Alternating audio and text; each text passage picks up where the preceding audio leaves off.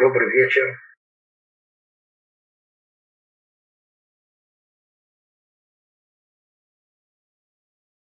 Мы с вами начинаем э, занятия по книге Мсилат Йешарим. Очень рад э, видеть всех наших слушателей, э, всем, которым удалось в этот вечер приехать сюда, в центр Талдот Йешурун. И начинаем мы новые программы, трансляцию занятий через интернет. Сегодняшнее наше занятие, оно посвящено книге Раби Хаим Моше Люцатто Мсилат Йешарим. Ни в всяком сомнении, событие это, оно необыкновенно важное для нас. Начало этой книги связано с большими событиями. Вначале мы, может быть, скажем только несколько слов, о... несколько вводных слов, скажем. О наших занятиях. У нас будет не одно занятие, у нас будет много занятий. Во-первых, наши занятия будут привязаны к тексту. В последнее время вышло два перевода этой книги на русский язык. Могу показать, чтобы все видели, как выглядят эти книги. И кто хочет изучать эту книгу, а наше изучение будет... Наше изучение будет привязано к самим текстам, желательно ему приобрести. И когда наши занятия начнутся, держать эту книгу раскрытыми в том месте, где мы будем изучать ее. Это во многом поможет пониманию и углублению в понимании этого, этой книги. Мы с вами э, заодно стиль наших занятий будет чуть-чуть другой. Кто знаком с стилем в виде лекций. Это совершенно один тип занятий. Сейчас у нас тип занятий, это, э, связанный с, непосредственно с текстом. По-видимому, это чуть-чуть по-другому. Э, может быть, в меньшей степени это можно приводить всякие разные примеры и так далее. Мы будем стараться быть гораздо близки к самому содержанию текста, но тем не менее можно спрашивать вопросы. И если они непосредственно будут связаны с нашим обсуждением, то мы их тоже будем вместе разбирать. Итак, Мсилат Йешарим. Ее переводят на русский язык как «Путь праведных».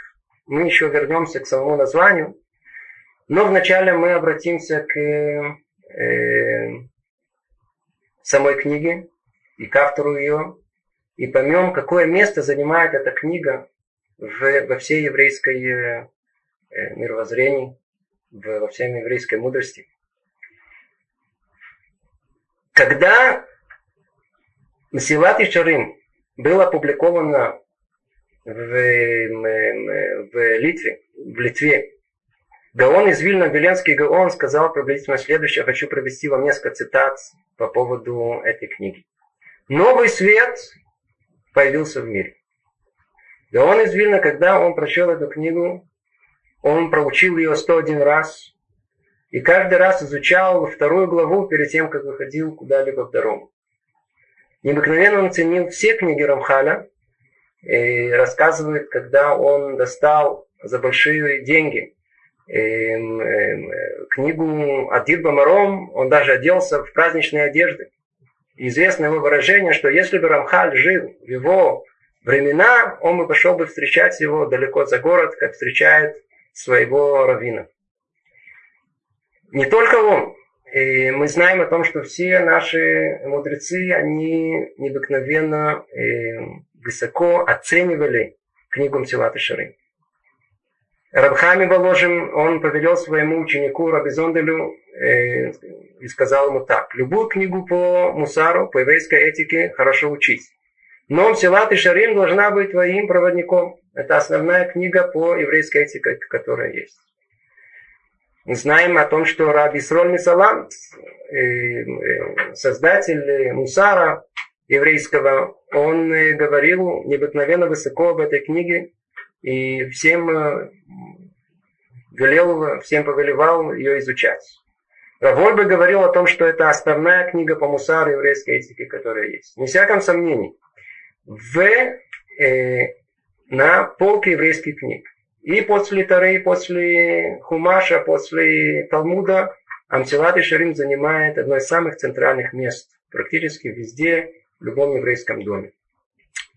И не только, и не только из перечисленных, и не только из перечисленных мудрецов из Литвы, но и мудрецы, которые пришли из Польши, из других мест хасидских, они тоже необыкновенно ценили Рамхаля. Можно упомянуть от Магида из, Магида из Козица, Магида из Мазарица. Известно о том, что адмор, Раби Хаим Меир Хагер, э, адмор из Вижниц, с, с, он завещал своим хасидам о том, чтобы они учили каждый день книгу Мсилат Йешарим, чтобы они были привычны в изучении так, чтобы это уложилось в сердце и на их языках. Раби Элемелех Мелузанский то же самое повелевал, Раби Мицанс, э, Рав Моше Тантельбайм, Балис Махмуше, Ребе Мисатма тоже говорил об этом, Бней Сохор. И не только они, а многие-многие другие тоже, они повелевали, чтобы эту книгу изучали.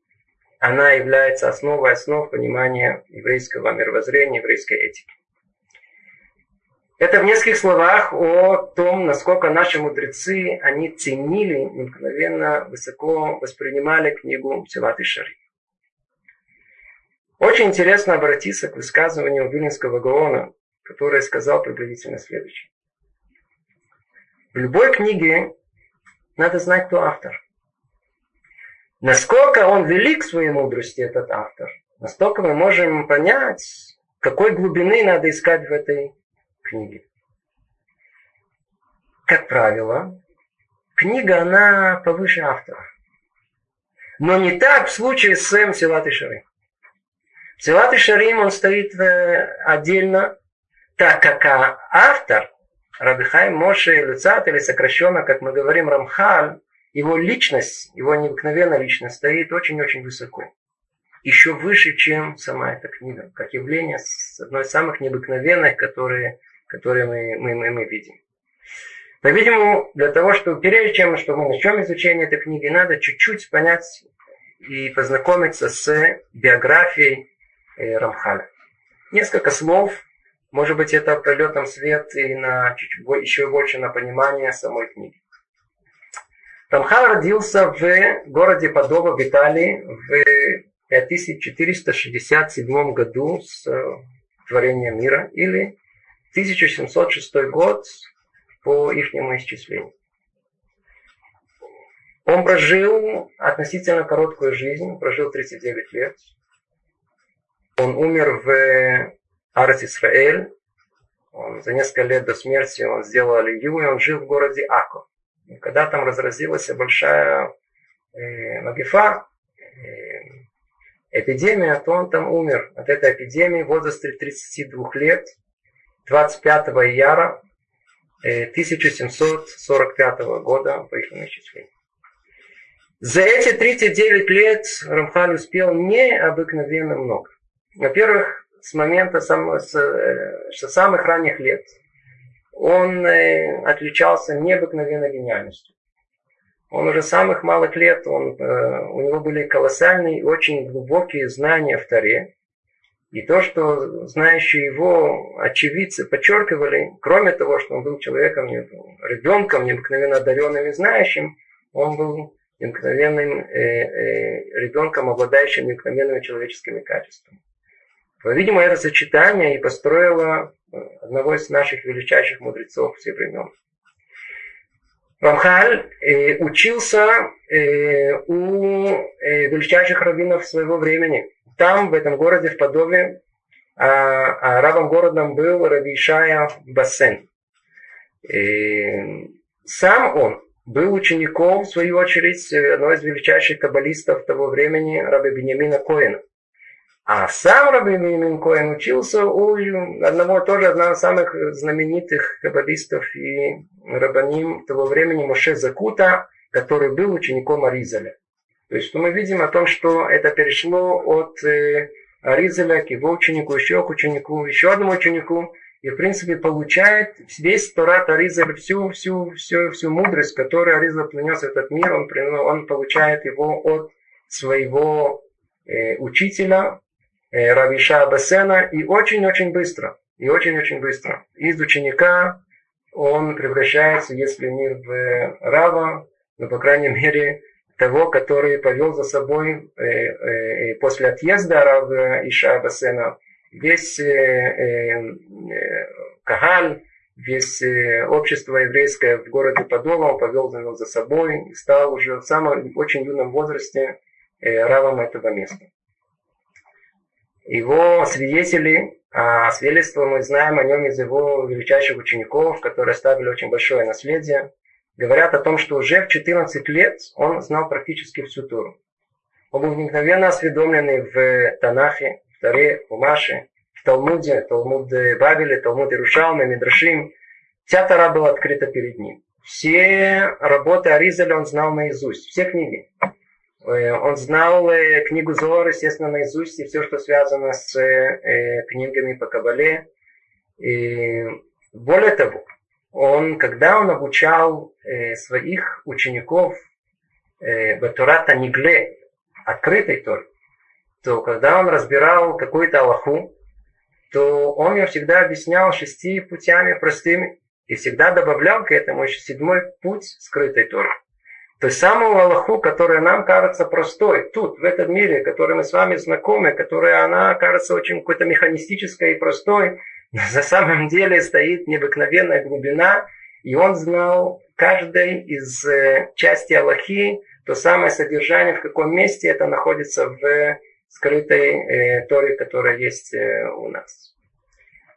И так продолжалось э, в, в семнадцать лет, в возрасте семнадцати лет. Он пишет свою первую книгу, называется «Лашон Лемудим». Это книга, которая уже в свое время еще поразила своих современников своей глубиной и содержатель, содержательностью.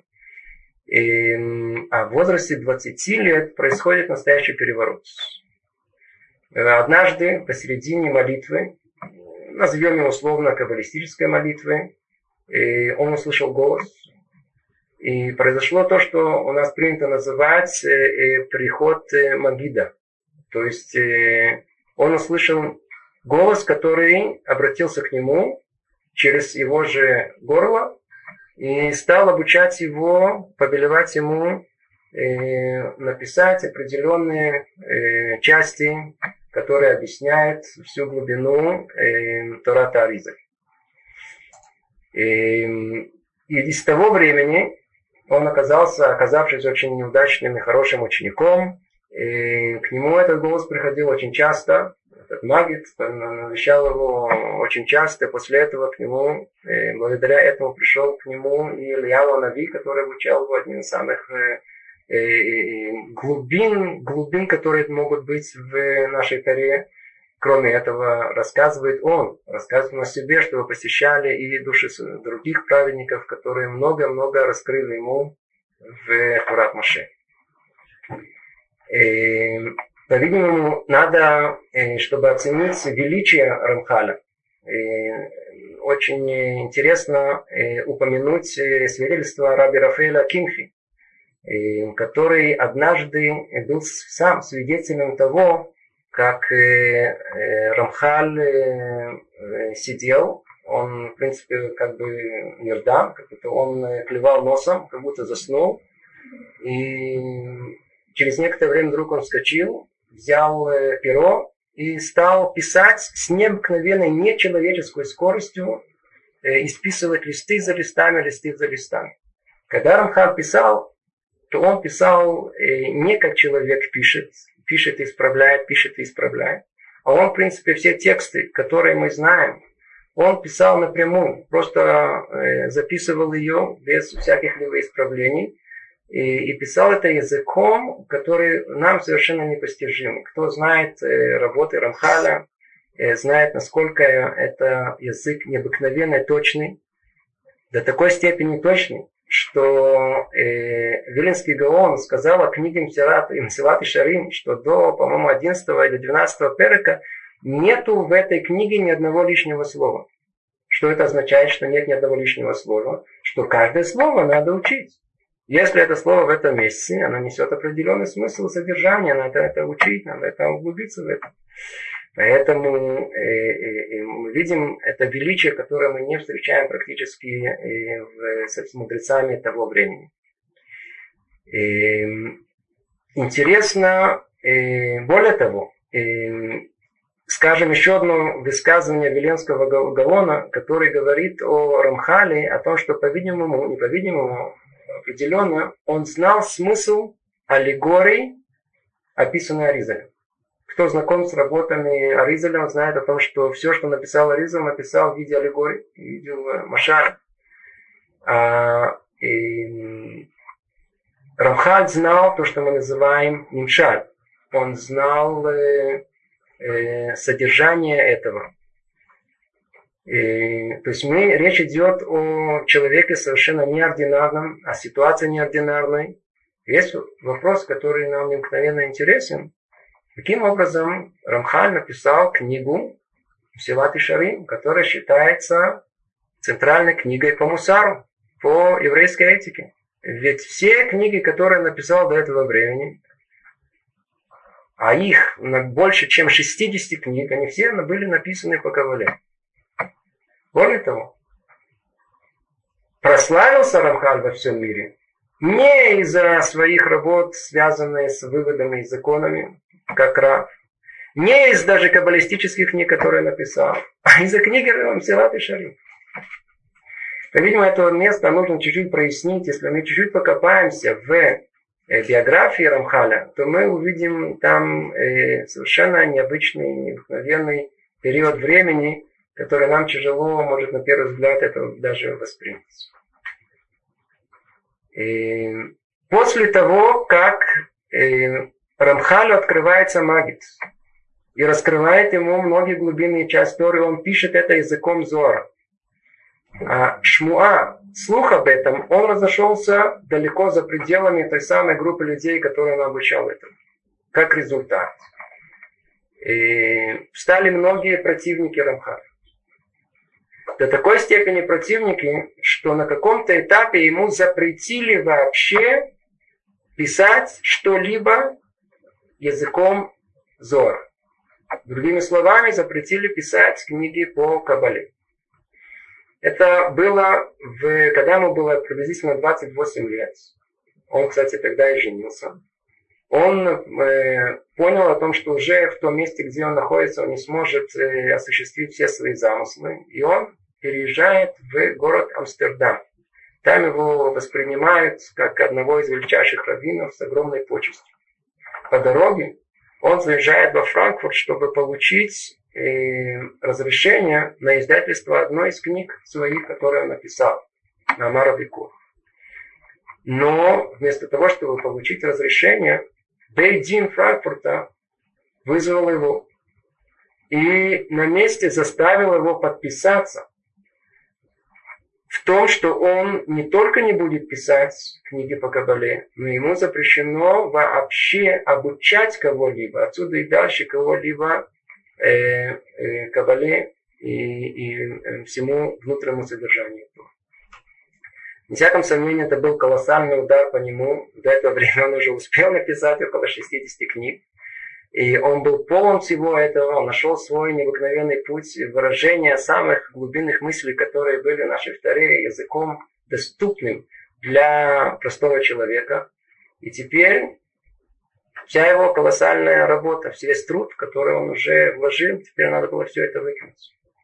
Мы видим его величие, этого человека, которые мы скоро будем говорить о том, что такое Мсилат Йешарим, он был сам пример наилучший всему тому, что он обучал. Даже тогда, когда его книги сожгли. Бесценные книги в рукописи его в оригинале, которые заставили его сжечь. И не все книги Рамхаля дошли до нас. Он э, из-за того, чтобы не, из-за того, чтобы не пробуждать махлокет, разногласия, в еврейском мире он промолчал, совершенно не, не участвуя и не протестуя э, против этого. И переехал в Амстердам и действительно соблюл все на все, что он подписался. А противники обвиняли его в том, что, несмотря на это, по-видимому, он там кого-то еще обучает, и, по-видимому, он там секретно что-то пишет. Но Рамхаль был чист, открыт и честен перед Творцом. Он действительно не писал ничего и не обучал никого. И смотрите, что такое Даркей Ашем, пути Творца. Если бы не запретили ему, а запрет этот, который оценивают, это запрет был, по-видимому, не совсем обоснованный. Запретили ему обучать, обучать Кабале по причине той, по причине той, что это было время, прошло немного времени после всех событий, связанных с Шабтой Цви, с лжемессианством, когда рабаним Европы необыкновенно боялись о том, что появится снова некое течение, которое уведет многих евреев от еврейской жизни, приведет к настоящему разрушению целых общин, как то было во времена Шабтой Цви и франкистов. Поэтому они заложили запрет полный на изучение Каббалы не только с Рамхалем.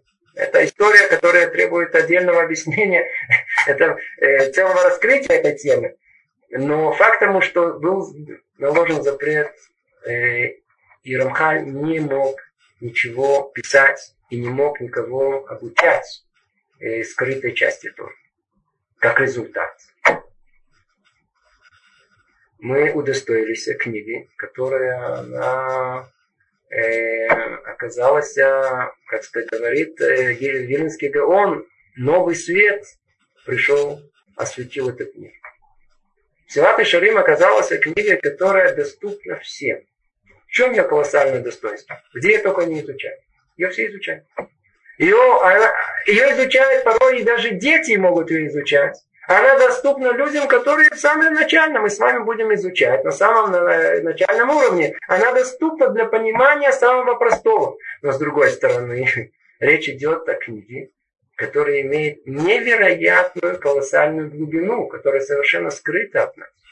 Рабон Бернату сказал о том, что мы всегда изучали Силат Йешарим как книгу классическую по мусару и даже не знали, до какой степени она глубока и что кроется за ней. В принципе, то, что произошло, произошло вещь совершенно удивительная. Рамхаль, именно из-за того, что, по-видимому, из-за того, что ему нельзя было Э, обучать э, тайной части Торы, и нельзя было писать на эту тему. Он в эту книгу, которую на самом деле написал всего лишь как книгу по этике для жителей Амстердама. Это то, что в открытом тексте было сказано. Для своих прихожан. Вот эту книгу, в эту книгу он, в принципе, вложил, по мнению многих-многих наших мудрецов, он вложил практически всю свою кабалу, все свое глубокое понимание тайной части Торы, вся Тарат Аризаль, вся находится в книге Силат Йешарим. Может быть, она нам она не видна. Естественно, мы не будем этого касаться, мы не будем ходить в эти дебри. Но, вне всяком сомнении, речь идет э, о книге, которая только верхушка айсберга, она видна. И мы только чуть-чуть прикоснемся к пушинке, чуть-чуть к снегу, которая на вершине этого айсберга. А та самая глубина далека-далека от нас, и открыта она только величайшим нашим мудрецам. И мы с вами будем говорить о Силат Йешарим, как о книге, классической книге по мусару. Очень интересно, но один из наших мудрецов нашего времени, Рав Йескель Сарны, он Рош Ешиват Хеврон, он однажды сказал интересную фразу так. То, что Рамбам сделал с Аллахой, Рамхаль сделал с Ират Шамай, с богобоязненностью, с верой в Творца. Кто знает и понимает о том, что сделал Рамбам с еврейским законом, он первый, который ее систематизировал, первый, который ее разложил по полочке все и сделал ее доступной для понимания даже простого человека. Хотя, с большим предупреждением о том, что это простое понимание, оно очень обманчиво. За ним надо только начать изучение. Это только для того, чтобы для ознакомления. В принципе, то же самое сделал Рамхаль. Книга Мсилат Йешарим – это классическая книга для понимания о том, что такое есть еврейское мировоззрение. Это классическая книга для понимания, что Творец хочет от евреев. И это первая книга, которая описывает это желание Творца как единую систему, которая прослеживается красной нитью от начала и до конца. Есть во всем этом единый замысел. И это единственная книга, которая это описывает ее как нечто стройное и вместе взятое и неразрывное от одного от другого. И, может быть, стоит еще чуть-чуть поговорить о том, в нескольких словах, и, что такое книга по мусару. Так как мы говорили о том, что и, речь идет у нас о и, книге по еврейской этике, то в двух словах, может быть, скажем, та самая открытая часть Мсилат Йешарим, о чем она будет повествовать, о чем речь пойдет. В книгах по мусару мы знаем, по еврейской этике разбираются вопросы, с, связанные со служением Творцу. Как мы должны э, искать близости к Нему, по какому пути мы должны идти. Как правило, разбивает это на две части. Одна часть, связанная с выяснением тех вопросов, которые я сейчас упомянул. Что Творец хочет от нас? Ма рацион Ашем. Что Творец именно хочет от еврея? Это первая часть, то есть выяснение, копание, понимание, та часть, которая работает мозг, старается понять и разобраться во всем. И вторая часть, каким образом вот это знание, вот это знание, которое мы получили, что Творец хочет от нас, как это применить к нашей жизни, каким образом это, этим можно жить. Мы часто встречаем людей, которые специалисты, хорошо знают, что это такое. Но как, это, как этим жить? Как превратить теорию в практику? Так, чтобы это стало часть нас. Вот этим занимается э, Торат а-Мусар. Этим занимается и еврейская этика. Каким образом знание головы опустить на уровень сердца? Мсилат Йешарим не только раскрывает нам эту первую часть, ту самую теорию, что Творец хочет от нас, а дает нам практическое руководство, каким образом мы можем эти знания спустить к сердцу нашему. В этом колоссальное множество. Это практическое, в принципе, руководство к тому, как еврей должен жить. И ни один мудрец взял это на свое вооружение, ни один мудрец, который взял, я подчеркиваю слово мудрец, действительно надо быть мудрым человеком, чтобы рассмотреть все это, который прошел через все ступеньки Мсилат Йешарим, о которых мы сейчас будем говорить, те самые ступеньки, десять ступенек возвышения человека, и действительно дошел до уровня самого высокого, который может быть. Может быть, после того, что мы сказали и описали, прикоснемся чуть-чуть к содержанию этой книги, но только его с самого начала. Просто, может быть, это поможет нам понять те проблемы, с которыми мы сталкиваемся в изучении этой книги. Подведем только, может быть, маленький итог. Мы с вами сказали несколько слов, оценку этой книги. Мы с вами сказали о том, как наши мудрецы, насколько они ценят Рамхаля, насколько он приемлем, насколько это является книга центральной в изучении во всех еврейских местах. Познакомились чуть-чуть с биографией Рамхаля, и совершенно необыкновенной. Два слова сказали о том, что эта книга содержит в себе, а открытая это та часть а, Торат а-Негле, открытая часть Торы, и, которая содержится в Мсилат Йешарим. Это книга по мусару, это книга, которая дает нам точную инструкцию, что Творец от нас хочет, и каким образом это можно добиться. Теперь, может быть, посмотрим на чуть-чуть более внутреннее содержание. Например, давайте обратимся к названию этой книги и уже посмотрим, как на самом первом уровне мы уже сталкиваемся с первой проблемой, которая есть. Книга называется «Мсилат Йешарим».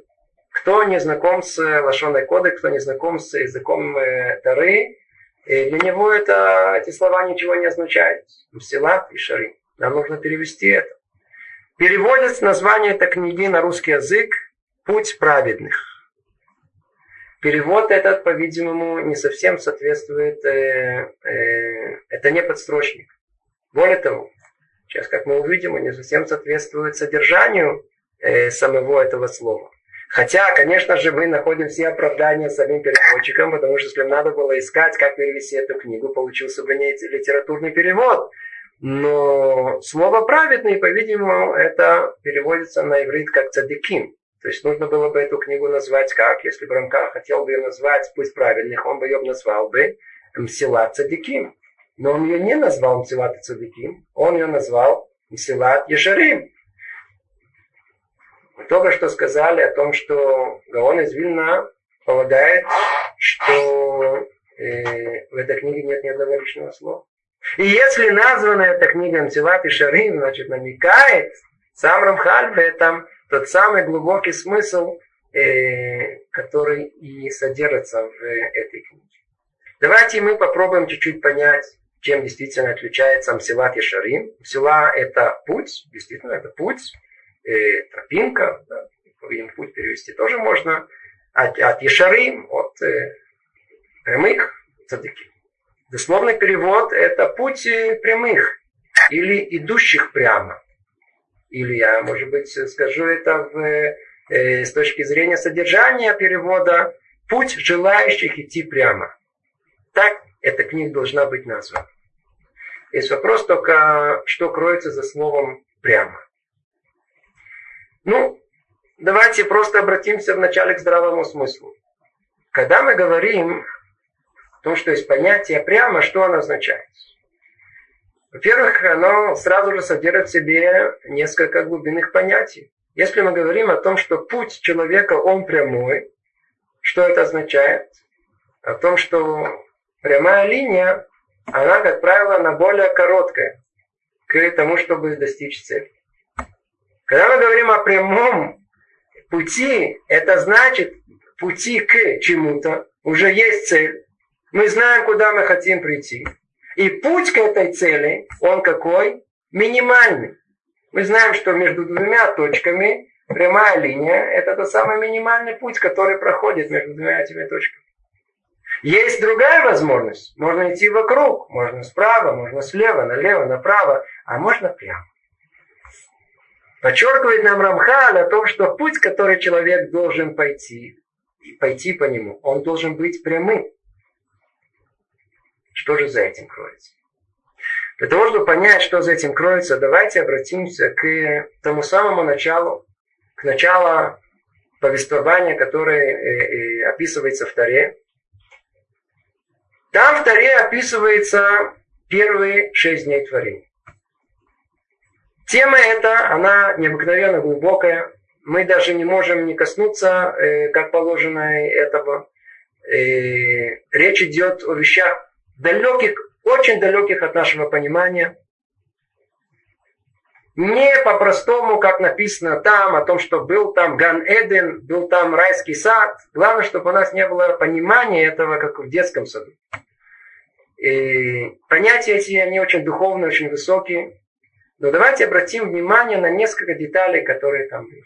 Я надеюсь, что все знакомы, все знакомы с содержанием первой главы, первых, э, первой, э, первой главы Торы, Берешит. Там описываются эти шесть дней творений. И там описывается шестой день. Шестой день он был основной, главный, важный, необыкновенно в э, творении этого мира. В шестой день был сотворен человек. Описывается по часам, что, как он был сотворен, с чего это началось, как это продолжилось. Был сотворен человек. Он был сотворен для определенной цели. Адам Ришон пришел в этот мир для того, чтобы осуществить определенную цель творения. Для этого Творец поместил его в то самое подходящее для него место, где он может эту цель выполнить. Это место называется Ган-Эден. Мы его переводим на русский язык как э, райский сад. Никакого отношения к райскому садам, ни к яблочкам, никакого. Принципиально не имеет. Если мы обратили внимание, почему-то там есть два дерева, которые выделяются из всех остальных. Мы не знаем, что там росло, какие там райские яблоки, или райские плоды или растения там были. Но мы там знаем почему-то указаны два дерева. Одно называется дерево жизни, или, как его говорят, древо жизни, а другое говорят древо познания добра и зла. Не входя во все детали этого, скажем только, что Рамхаль неоднократно указывает в своих книгах. Древо жизни и древо познания добра и зла – это два совершенно разных пути к приходу и исполнению целей творения. Изначально весь мир был, весь мир был сотворен таким образом, чтобы путь древа жизни, это был основной путь. Через него все должно было продвигаться. Весь мир должен был крутиться вокруг него. Мир должен был быть живой. Творец сотворил первого человека, и в принципе он должен был пройти этот путь самым коротким путем, через древо жизни. И тогда первый человек, он бы, был бы, жил бы вечно. И так была задумана задумка Творца. Человек должен был быть, жить вечно. Но тогда он был единственное, что присоединиться к древу жизни. И это действительно один путь. Один путь. Но есть возможность другая. Называется путь через древо познания добра и зла. Это путь совершенно другой. Это путь, где есть уже понятие добро и зло. Есть уже понятие зло. Перед этим есть понятие только истины. И есть ложь. Ложь это там где-то там в районе э, дерева познания добра и зла. Само дерево познания, древо познания э, добра и зла, оно несет в себе уже элемент зла. Когда мы говорим о понятии э, добра и зла, и мы говорим о том, что познание добра и зла, слово познание, это называется на, на лашон койдеш, на языке Торы, это дат товера. Слово дат, познание, означает хибур, соединение. Другими словами, в этой точке находится соединение добра и зла. Если до этого существование первого человека было вокруг того, что мы называем древо жизни, и где-то там было зло, которое было отдельно неопределенное, то когда жизнь, оно, если бы, как оно и оказалось, оно прошло через дерево познания добра и зла, что там было в этом древе? Была возможность перепутать все нормы, которые были в том мире, который Творец сотворил для человека. То самое зло перемешалось с добром. Соединилось. И теперь с тех пор, после того, как, как мы знаем, первый человек, он в конечном итоге, он согрешил. И это привело к тому, что развитие этого мира, оно прошло не через древо жизни, а через древо познания добра и зла. Добро и зло перемешалось в этом мире. Оно стало реальным. Оно стало, оно разошлось на мелкие детали. Еще раз, может быть, только подчеркну. Если до греха первого человека, тогда, когда он жил той самой жизнью древа познания, этой жизни, зло, оно было где-то со стороны. Умозрительно первый человек понимал, что оно где-то оно существует, но оно внешнее к нему. Оно к нему совершенно не соотносится, оно вообще не, не, не причастно к нему. И он должен был всего лишь навсего пройти очень короткую дорогу. Он всего должен был продержаться до конца этого шестого дня. И тогда бы он бы исполнил бы цель творения, он бы вышел бы в седьмой день, в субботу бы. И на этом бы все творение бы завершилось бы. И тогда бы вся история человечества пошла бы совершенно другим путем. Первый человек был бы бессмертным, и, и, и жизнь было основой всему. Надо только понять, что слово «жизнь» что означает. Но из-за того, что он согрешил, то вся эта жизнь разбилась на миллиарды осколков. А дерево познания добра и зла, оно разбило вот то самое внешнюю, совершенно неопределенное понятие зла на миллиарды мельчайших осколков зла, которые теперь надо нам всем собирать по крупинкам. Для первого человека всего лишь навсего был прямой путь в седьмой день. Был прямой путь. Но первый человек выбрал путь совершенно другой. Путь обходной. Вот тот самый Нахаш, тот самый йецер ара, он, его, ему удалось убедить первого человека, убедить его жену, а в том, что этот путь, он более привлекательный. Этот путь более достойный. Он принесет больше и больше наслаждения, он принесет, надо быть как творец, надо быть самому тоже творить. Но этот путь они не знали, когда человек делает шаг назад, он не знает, что он может там завязнуть, он не знает, что он может в конечном итоге там упасть. Ему кажется, да, я спущусь, но тогда я поднимусь выше. Этот путь совершенно другой, когда становится человек соучастником творения действительно. Творец ему предложил совершенно другой вариант, прямой.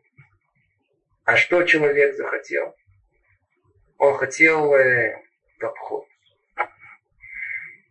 Когда пришел Магид Рамхалю, то одно из первых повелений, которое было написать Пирушим на книгу Кохелет, на книгу Экклезиаст.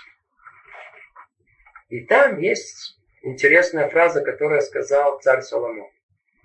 Сказал он так. Творец сотворил человека прямым. Кадош Барух Ху барал то яшар, яшар, прямым.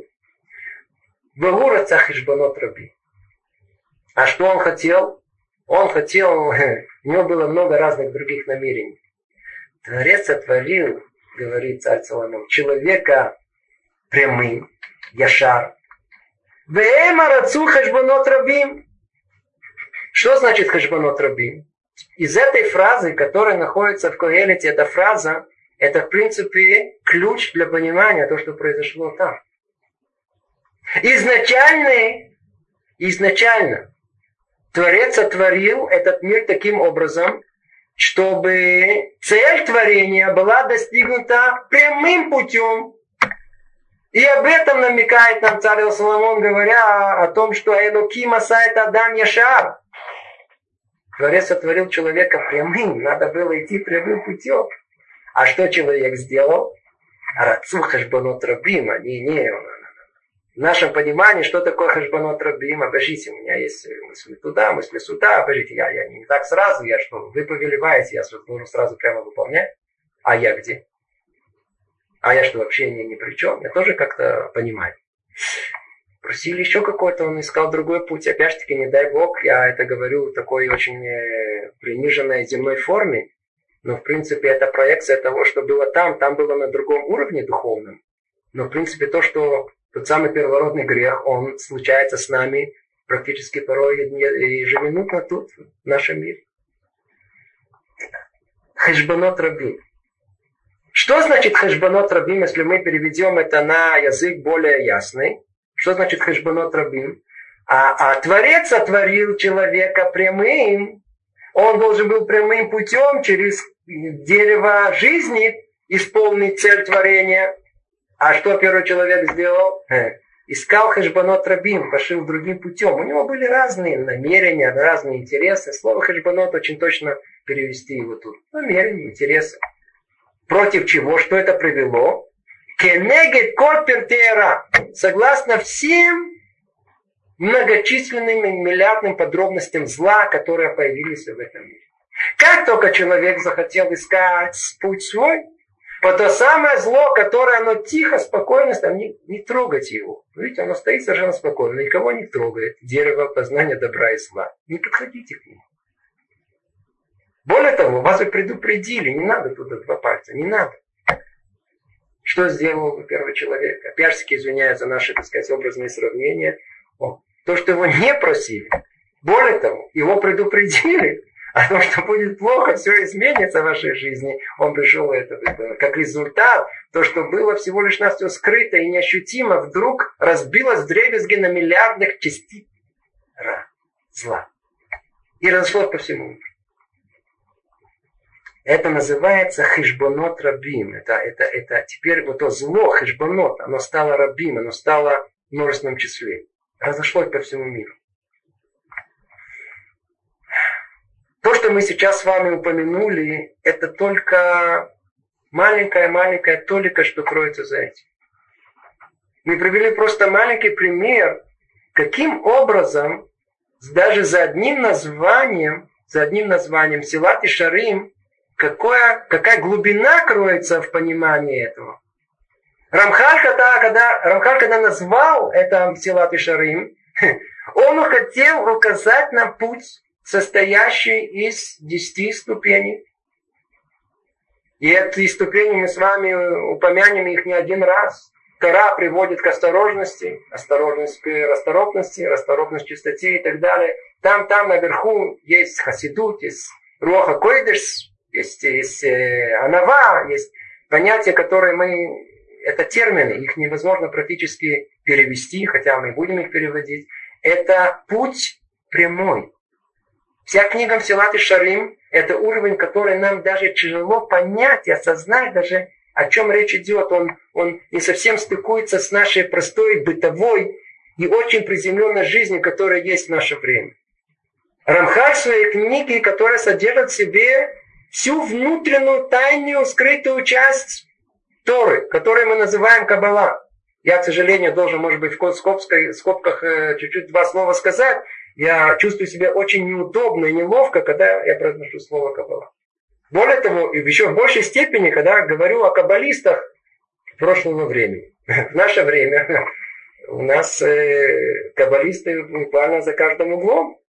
Практически каждый третий, четвертый каббалист сидит, учит, все, понимает, разбирается. Если эти каббалисты, то кто были те? Или, может, наоборот, если те были каббалисты, то кто же эти? Слово «каббалист» оно как-то уже потеряло тот самый ореол и ту самую содержательность, которую она была на протяжении тысячелетий. Когда мы говорили о человеке, связанном с, с, с каббалой, а с внутренней части Торы, речь шла о человеке с невероятными человеческими качествами, с невероятными знаниями, поведением, которым для нас просто непостижимо. Каждый, который откроет вступление Рабхама Виталя книги «Эц Хаим» на, на Аризеля, он увидит все те условия, которые необходимы для того, чтобы человек только смог приблизиться к этой внутренней части. А для нас это все так просто. Мы начинаем учиться, как будто без понимания того, о том, что, о чем речь идет даже. По-видимому, эта тема сама по себе достойна очень гораздо более детального э, рассмотрения. Но факт тому, о том, что в наше время разошлось по всему миру изучение каббалы, как будто речь идет о книге по э, бишуль, знаете, столовой книге. То есть, как иногда, знаете, посмотрел в книгу, он уже знает, разбирается, так, это килим, оро, да. Тут уже, ну, разбирает, умеет уже терминологию, так разбирается, соль, мука, да, что, мы все сварганим, что, все написано, все понятно, что ничего, ничего, ничего тут нету скрытого. Не понимая даже, какая глубина, глубина, глубин есть за всем этим, которое это стоит. Более того, человек, который приходит к этому, даже предположим, что у него очень-очень крепкий разум и очень крепкие мозги, как мы говорим. И он действительно начинает понимать и разбираться. Откройте все книги наших, наших мудрецов по Каббале. Речь идет о мудрецах, которые в первую очередь, и в первом условии изучения, изучения это было, не интеллектуальные способности человека, а его человеческие. Потому что все, что человек делает, когда он изучает, это сказано в нескольких местах, и у Аризеля, и сказано в, в Рабхама Виталя и в других местах. И при этом он с самого низкого человеческого качества, то все то, о чем он думает, что он может достигнуть, э, упоминая название этих орот и килим, этих светов и, и сосудов, о котором он говорит, э, все это уходит в ту самую в другую сторону, к силам зла. Просто чтобы кто этим занимается, просто должен знать, насколько это опасное занятие, это небезопасное занятие. Когда еврей занимается изучением каких-то восточных оккультов, изучением там, йоги, буддизма, ну так это его проблема. Естественно, он должен, желательно, чтобы он искал в первую очередь чего-то еврейского. Если этому какую-то пользу принесет, хорошо. Вред, по-видимому, тоже есть. Но изучение каббалы, как каббалы, и чем больше он входит туда, вовнутрь, он даже не знает, до какой степени он приносит себе вреда. Это была маленькая только оговорка, всего лишь, чтобы мы знали, о чем речь идет. Снова я возвращаюсь к тому, какое неудобство я сейчас испытываю, когда я произношу слово каббала или слово каббалисты. По-видимому, еще одно маленькое замечание тут нужно сделать. В наше время, когда мы говорим о этих каббалистах, то, по-видимому, одно из самых э, таких э, неугодных, мягко говоря, вещей, которые были проделаны, они отделили понятие каббала от понятия Торы. Оказывается, это вдруг стало совершенно разными понятиями. Э, ну, Тора это у них, у нас каббала, все нормально, да, назвали даже я наука и так далее. Ну, как-то что-то приклеили, чтобы это можно было... можно было, было более приемлемо это изучать. Надо знать о том, что э, каббала сама по себе никак не существует и не может существовать. Вся суть ее, она связана с всей нашей Торой. Тора понимается у нас на четырех уровнях, называется пшат, ремес, драш, сот, или по-другому называется пардес. И самая глубинная часть этой Торы, той же самой Торы, она называется каббала. Единственное, что она была скрыта на протяжении многих-многих-многих столетий. Изначально, так как она скрыта, она была только для цнуим, только для скромных. И передавалась от скромному скромному. И этого качества скромности, оно было одной из самых основных для того, чтобы удостоиться этой мудрости. Ну, мы упомянули просто это всего лишь как бы со стороны... Э- связано с тем, что э, речь идет о книге Мсилат Йешарим, которая она всецело основана на каббале.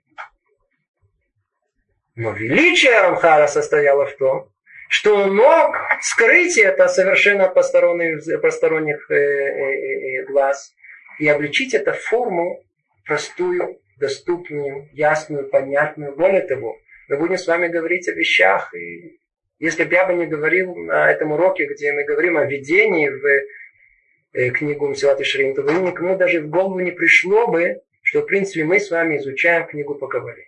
Единственное, как вы понимаете, мы этим делом заниматься не будем. А будем ее изучать на самом простом и доступном уровне. И стараемся это сделать действительно настолько, насколько можно на доступном уровне. Со всей сложностью, которая есть в этом. И сложность, которая есть в понимании Мсилат Йешарим, по-видимому, мы сейчас ее упомянули. Уже одно то, что в даже самом названии Мсилат Йешарим это невозможно перевести. Большинство понятий, с которыми мы столкнемся, мы не сможем перевести их. Надо будет объяснять, надо будет это растолковать. Чуть ли не каждое слово, потому что нет адекватного перевода. Нету достойного перевода, который точно и емко объяснит нам, что имел в виду Рамха. Поэтому снова возвращаясь, видите, книга называется «Мсилат Йешарим». А как надо было ее, по-видимому, назвать? Из того, что мы с вами это, до этого э, попытались объяснить. Книга – это путь желающих, желающих найти прямой путь к Творцу. Другими словами, «Мсилат Йешарим» – это самая дорога оригинальная, согласно древу жизни, которая была в самом начале творения, это тот путь, который указывает нам Рамха. И единственное, что он строит это все по порядку. Первые несколько глав мы будем, они были, будут связаны с древом познанием добра и зла. Он нам покажет, как выйти из этого. И только после этого подняться к древу жизни. Мы пойдем по этому пути, передвигаясь от одной ступеньки к другой. И начиная с первой ступеньки Торы и дальше к осторожности, расторопности, к чистоте. Все эти понятия, хотя и, снова я говорю, мы произносим на русском языке, они не совсем понятны, и каждый из них мы детально объясним. Безрат Ашем, следующее занятие мы начнем с вступления. Мы начнем э, буквально, давайте, чтобы мы даже э, э, посмотрим, с чего мы начнем следующее занятие. Э, наше занятие сегодняшнее, оно не было связано непосредственно с нашим текстом. Мы говорили только несколько слов введения. А на следующее занятие мы прямо начнем с предисловия самого автора, Агдамат Арав Мехабер. Будем говорить на иврите, переводить на русский язык. Единственное, что я снова сделаю, только если мы уже делаем вот эти э, э, оговорки, то несколько слов о переводах. Я в самом начале показал вам две книги, по которым мы будем с вами изучать э, как основу русского перевода, книгу Мсилат Йешарим. Э, есть достоинство одного перевода, есть достоинство у другого. Э, точно перевести необыкновенно тяжело, поэтому мы будем каждый раз прибегать к оригинальному тексту, читать, что написано в одном, в другом, и поправлять настолько, насколько можно, содержание этого согласно содержанию. Ну, я надеюсь о том, что наше, наше занятие, оно со временем мы увидим еще дополнительных слушателей. У нас это было первое занятие, это только начало. Надеюсь, что все остальное пройдет э, э, заодно и более живо. Заодно я извиняюсь, я только что встал с, э, посередине болезни, можно сказать. Извиняюсь за тем, что я сначала много пришлось думать, какое слово вы выдавить из себя. Я надеюсь, что в следующий раз это будет э, более живо и более увлекательно. А заодно, так как это будет привязано к тексту, то и более понятно. Ну, всего наилучшего вам, всего доброго. Привет из Иерусалима. Привет из Иерусалима.